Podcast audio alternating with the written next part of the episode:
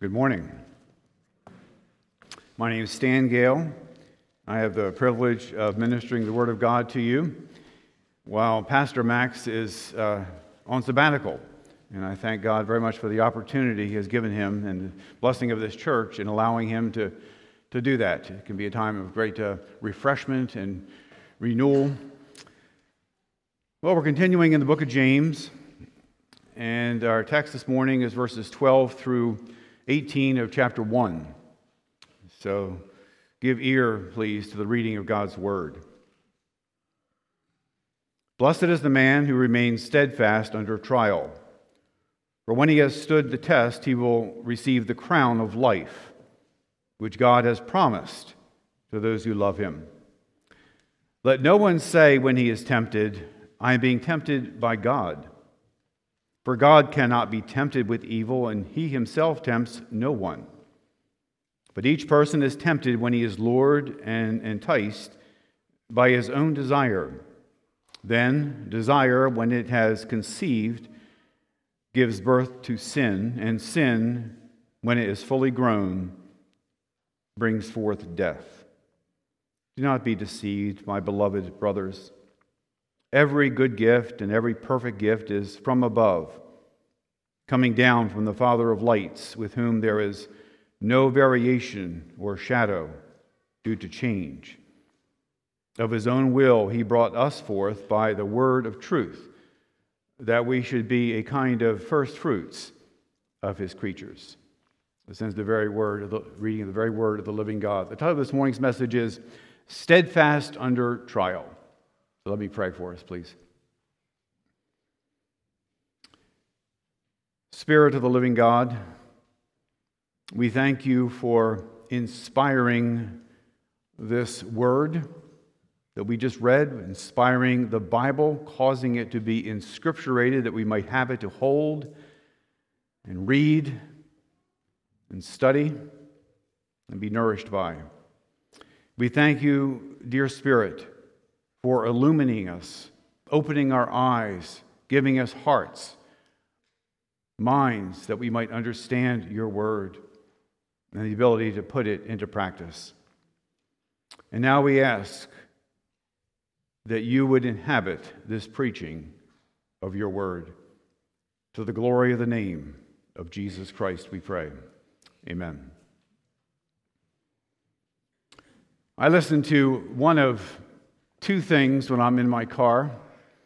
Uh, either I listen to either my Celtic Woman CD or to KYW News Radio. Now, my kids make fun of me for that, but I am much more uh, up on current events and Irish folklore than they are. For a while, when I would listen to KYW, it seemed like every time I would tune in, I would hear an advertisement, the same advertisement, for, uh, I forget what it's called, but anyway, it was this finance guy who was saying, get out of the volatility of the stock market and don't invest your money in these things that give you piddly, piddly gains, piddly returns. Instead, he was uh, pitching a product that he said will, uh, how did he put it, will, will virtually guarantee big returns with no risk. And I would hear those advertisements all the time. And I don't hear them anymore. Not after the Philadelphia Inquirer ran a series of articles exposing this guy and others who were part of this, this financial scheme as a Ponzi scheme. Things went from invest to arrest. All right, now, what would convince you to entrust your life savings to someone? Well, my guess is you'd dig into it pretty deeply, wouldn't you?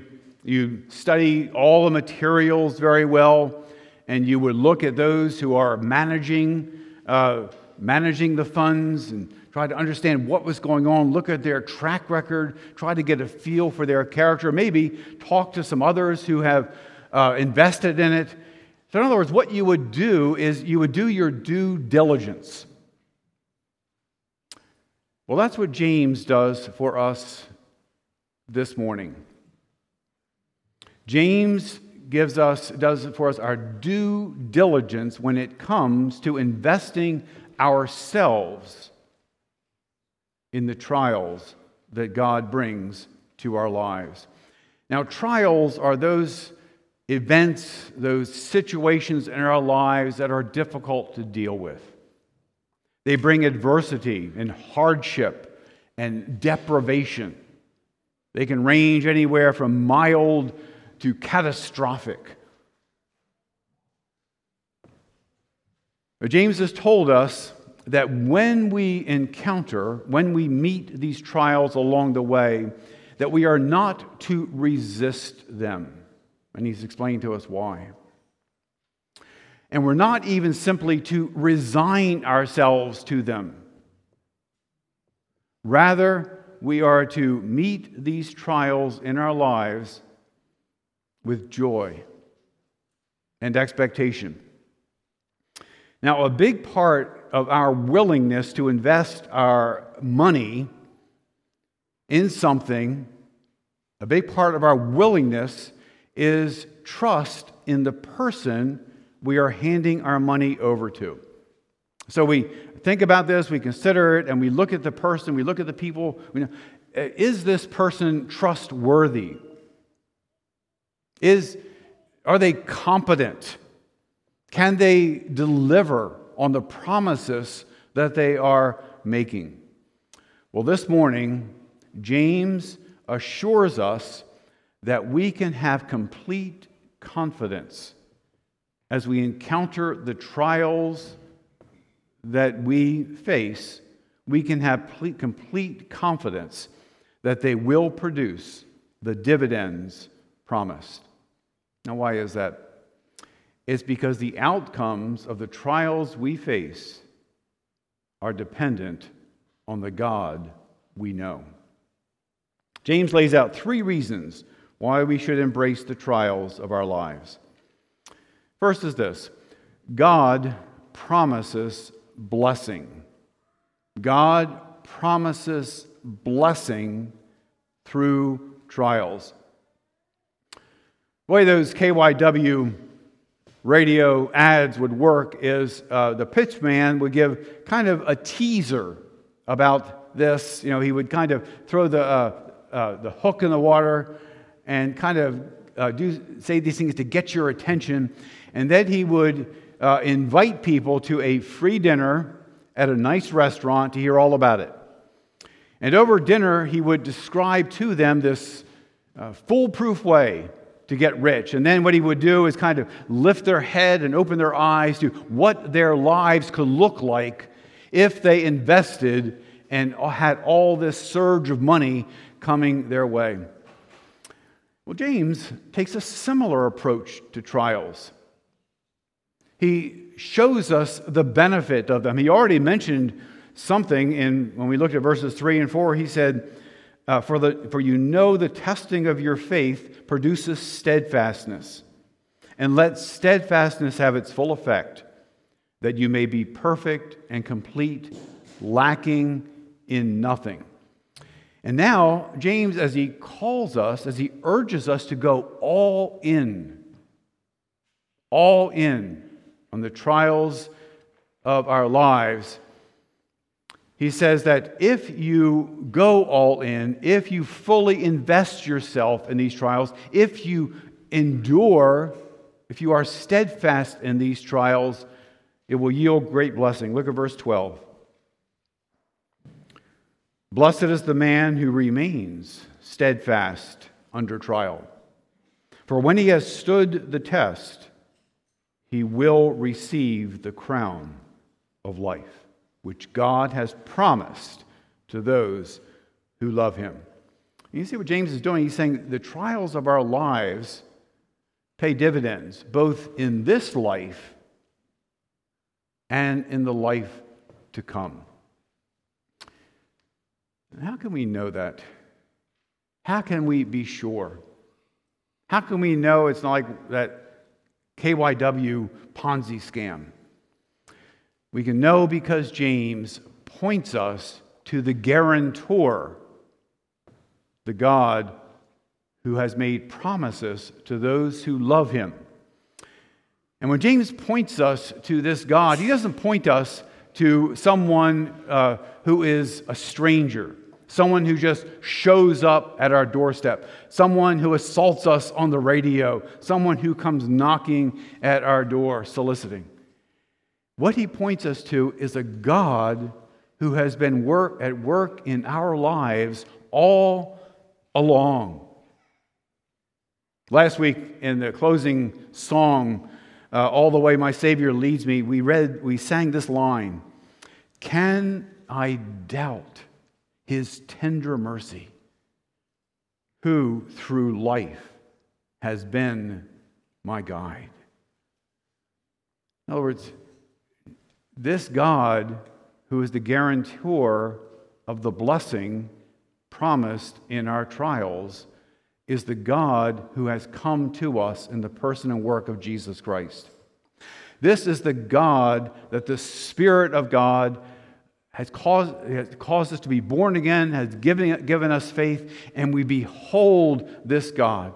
Paul says of this God, he says, Blessed be the God and Father of our Lord Jesus Christ who has blessed us in Christ with every spiritual blessing in the heavenly places, even as he chose us in him before the foundation of the world. And so, the God that James directs our eyes to is not a God who just shows up. This is the God who has taken us to himself and the God who blesses us. You know, throughout the Bible, we see this in the Psalms. We, we can testify it to ourselves. We can write it in our own diaries and journals that this God has been faithful to us all of our lives. He has demonstrated a track record of grace, He has showered us with good things. Last week, we, uh, we observed, not observed is the right word, but we, we had the summer solstice, the beginning of summer, longest day of the year. And we've got one of those every year, don't we? Because one season moves into another. And the hymn writer uses that regularity to the change of seasons to showcase the steadfastness of God. The hymn writer says, Summer and winter, Springtime and harvest, sun, moon, and stars in the courses above, join with all nature in manifold witness to thy great faithfulness, mercy, and love. Morning by morning, it's not just seasonal, is it? Day by day. Morning by morning, new mercies I see. All I have needed, thy hand hath provided. Great is thy faithfulness, Lord, unto me. See, the change of seasons reflects an unchanging God. So, what James is telling us is that this God to whom we entrust ourselves, these trials in which we invest ourselves that hold the backing and offer the promises of God, say that this we can have confidence because our God can be trusted. Every day we wake up to the bounty of his mercies and a new experience of the steadfast love of God. What that means is this when God promises dividends of spiritual blessing, we can count on receiving them. When he says that if we remain steadfast under trial, that we will receive the crown of life promised to those who love him. When he says that, we will not be disappointed. All right, now we don't want to get the wrong idea here. We don't want to get the idea that the crown of life, now the crown of life is really a, a metaphor for salvation. You know, forgiveness of sins, life eternal, and all this cornucopia of blessing Every blessing in Christ promised, all that is wrapped up in this salvation that is represented by the crown of life. That crown of life we do not earn by our steadfastness in trial. We gain that crown of life through the steadfastness of Jesus Christ. And so the picture in Scripture is that when we are awarded the crown of life, what do we do with it? We cast it down before the throne of Him who is our salvation. James this morning is assuring us that we can be steadfast in trial, expecting the dividends of grace because we can trust the God who has promised, as we sang earlier, the God who, whom we love because he first loved us. All right, that's the first. God promises blessing through trials. What you're in right now, what you're in right now, God promises dividends of blessing. Well, secondly, God intends trials for our benefit, not our harm. God intends trials for our benefit, not our harm. You know, by their very natures, tri- trials are difficult things. And by their very nature, it can seem that trials, they, they seem like scams. Trials can, by their negative, they're negative, they're difficult, they can seem like scams. Because when we encounter trials and we see this coming at us, we can say, God, what's going on? What, what are you doing here? You're my father in heaven. That's not what a father does. A father doesn't a father protects his children. He doesn't allow these things to come near them. Trials can seem like scams. In fact, trials, when we're going through them, they can, uh, they can bring into question the character of God for us. That's why James goes on to say this in verse 13 Let no one say when he is tempted, I am being tempted by God. For God cannot be tempted with evil, and he himself tempts no one. You see what James does here? He says, It may seem, as you're in this trial, that God is leading you astray. It may seem that He does not have your best interest at heart. It may seem that God is at work in this trial to tear you down rather than build you up. But he says that's not the case. James says that is not the case. And faith, the eyes of faith, the heart of faith tells you differently. It's helpful for us to know as we try and figure out what James is telling us here. It's helpful us to know, to know that the word trial and the word temptation carry the same root in the original language. So that when we see the word trial used in verse 12, and the word temptation used in verse 13, they reflect the same root. It's the same uh, word that Jesus uses in Matthew 6 when he says, when he teaches us to pray the disciples' prayer, Lord, lead me not into temptation. That could be translated trial, but the context is what gives it one or the other. All right, how does that help us? How does it help us to know that these words uh, come from the same root? It helps us to see this how trials relate to temptation. How trials relate to temptation. With every trial that you face, you will experience temptation. With every trial, every adversity, we find an adversary. You know, the very first trial recorded in the pages of Scripture, back in the Garden of Eden, in Genesis 3, the trial of Adam and Eve, where God tested them. We see the enemy present. We see the enemy, the devil, present to, um, to question God. Did God really say? And so Eve's put in the position of saying, Well, let me think about this. where the enemy is present to call into question the character of God because he says things like, you know, God knows that when you eat this, good things are going to happen. You see, he's a bad God, he's depriving you. And that same adversary is present in the trials of our lives. The trials we face, James wants to make sure that we understand, are from God for our good. God does not intend us harm. He is not leading us astray.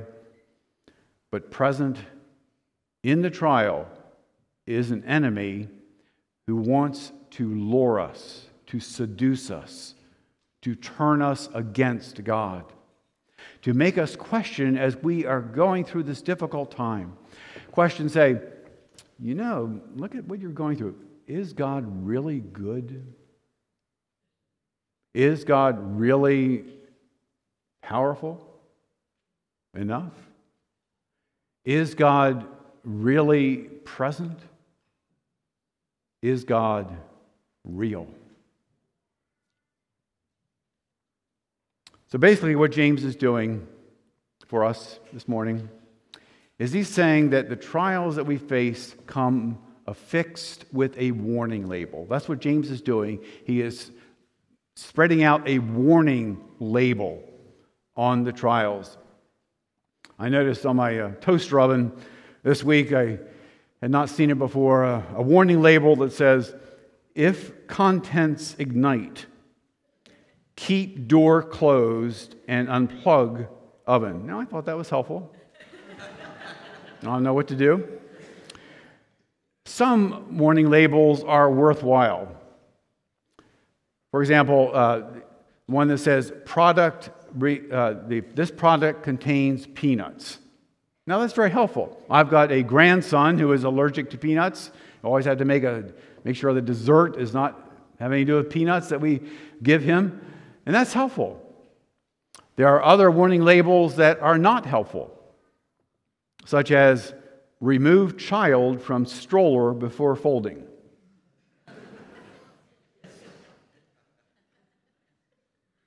Your mind can only imagine.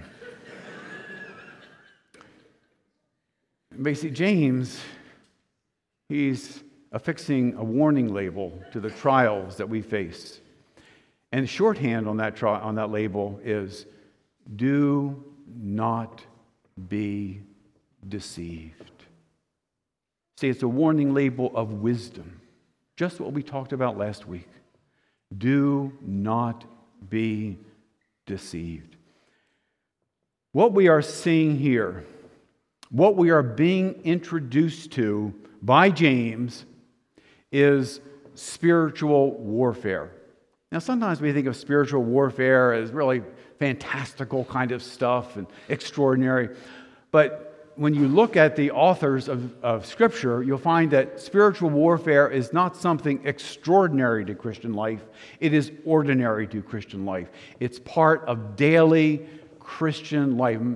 Uh, how does Peter put the Peter put uh, Satan is on the prowl, basically. You've got an enemy on the prowl seeking to devour. James is going to talk to us more about spiritual warfare. He's going to talk about in chapter 3 and chapter 4, but he's breaking the ice on it now. And that means this in trials, we need to be on guard against the seductions and deceptions of our spiritual enemy. All right, James goes on. He shows us how, how we can fall into the trap of the devil. Verse, verse 14. But each person is tempted when he is lured and enticed by his own desire. Then desire, when it has conceived, gives birth to sin, and sin, when it is fully grown, brings forth death. What Satan does is he plays to the waywardness of our heart, and we've got a, a built in misalignment, a built in waywardness. And what's, what uh, James does here, he uses a birth metaphor. He talks about the desire of our heart, sinful desire in this case, coupling with temptation, and sin being conceived. And then sin grows, and he speaks of gestation. And then he speaks of giving birth to sin that eventually, fully grown, leads to death. And that's wisdom kind of talk. You know, there is a way which seems right to a man, but its end is the way of death. And when James talks about desire here, he's talking about a desire um, that has its uh, locus in ourselves in contrast to what God says. For example, Eve, when she saw the fruit, she was desire driven and that she she followed what appealed to the eye rather than inclining her, her ear steadfastly to what God had said. Trials lead to our spiritual detriment when we allow ourselves to be driven by that sort of desire rather than being devoted to God, trusting in Him, and submitting to Him. So you see where James is pointing blame. He's, he's, he's saying that trials don't become harmful to us because God is tempting us, but because we are not handling the trial with wisdom from above in the fear of the Lord. All right, so God promises blessings through trials. Secondly, God intends trials for our benefit and not our harm. And thirdly, trials carry God's good gifts to his children. Trials carry God's good gifts to his children. Uh, James now comes at things from another angle. He wants to make sure that we're latching on to what it is he is saying because we need that reinforcement when trials, when we're in the thick of trials. He said, not only is God not tempting us to sin, not only is God not inflicting spiritual harm for us, the trial is actually intended by God for our spiritual benefit and growth in grace. Look at verse 16.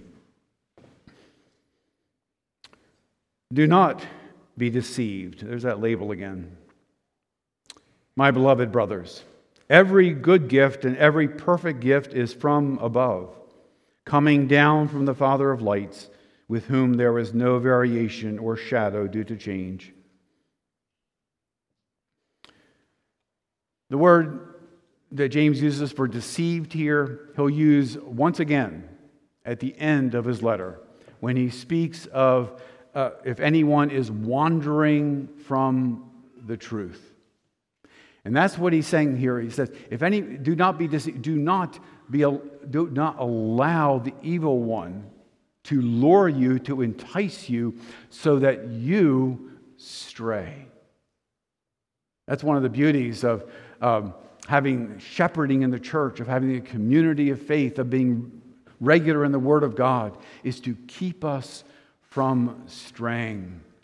Because, as we sang, we are prone to wander, prone to leave the God that we love. Now, how does James impress upon us that the trial was actually for our good?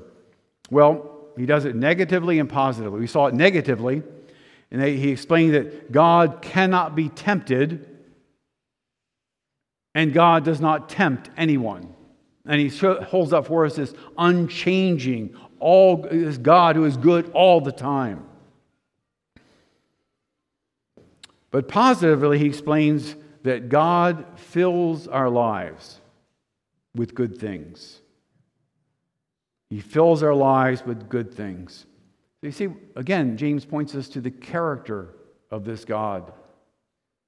And this God is not the tempter, He is the Father of lights the Father of lights. You know that uh, investment scam I mentioned, I heard KYW? Well, they tried, they tried to make you think that these, these people, these, these investors, I mean, these people offering this, that they have done all this good for all these people. That's, that's the pitch. But after this all came out, it turned out that one of the main guys uh, behind this Ponzi scheme, He had been arrested two times for, on felony charges related to finances. He was hiding himself by using different aliases. He had he lived an opulent lifestyle.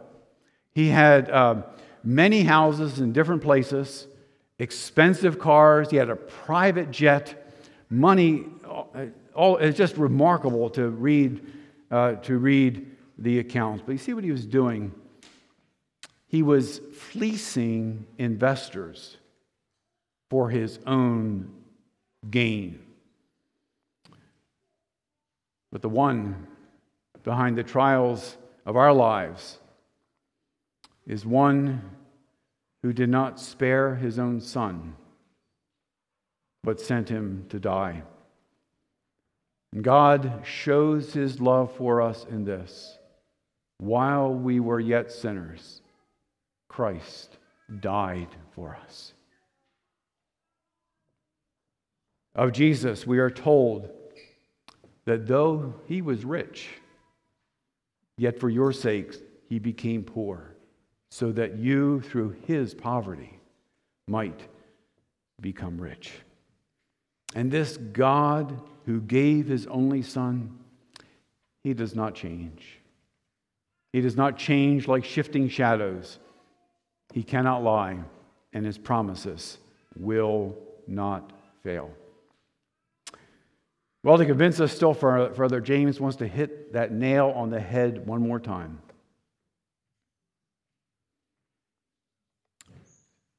To convince us that we can be confident in the outcome of our faith. So James says this in verse 18 Of his own will, he brought us forth by the word of truth, that we should be a kind of first fruits of his creatures. It sounds like James is not borrowing, but, uh, but it's similar language to what we find in John's gospel. In John's gospel, in the first chapter, it says, But to all who did receive him, who believed in his name, he gave the right to become children of God, who were born not of blood, nor of the will of the flesh, nor of the will of man, but of God. And so, what James says, of his own will, he brought us forth by the word of truth.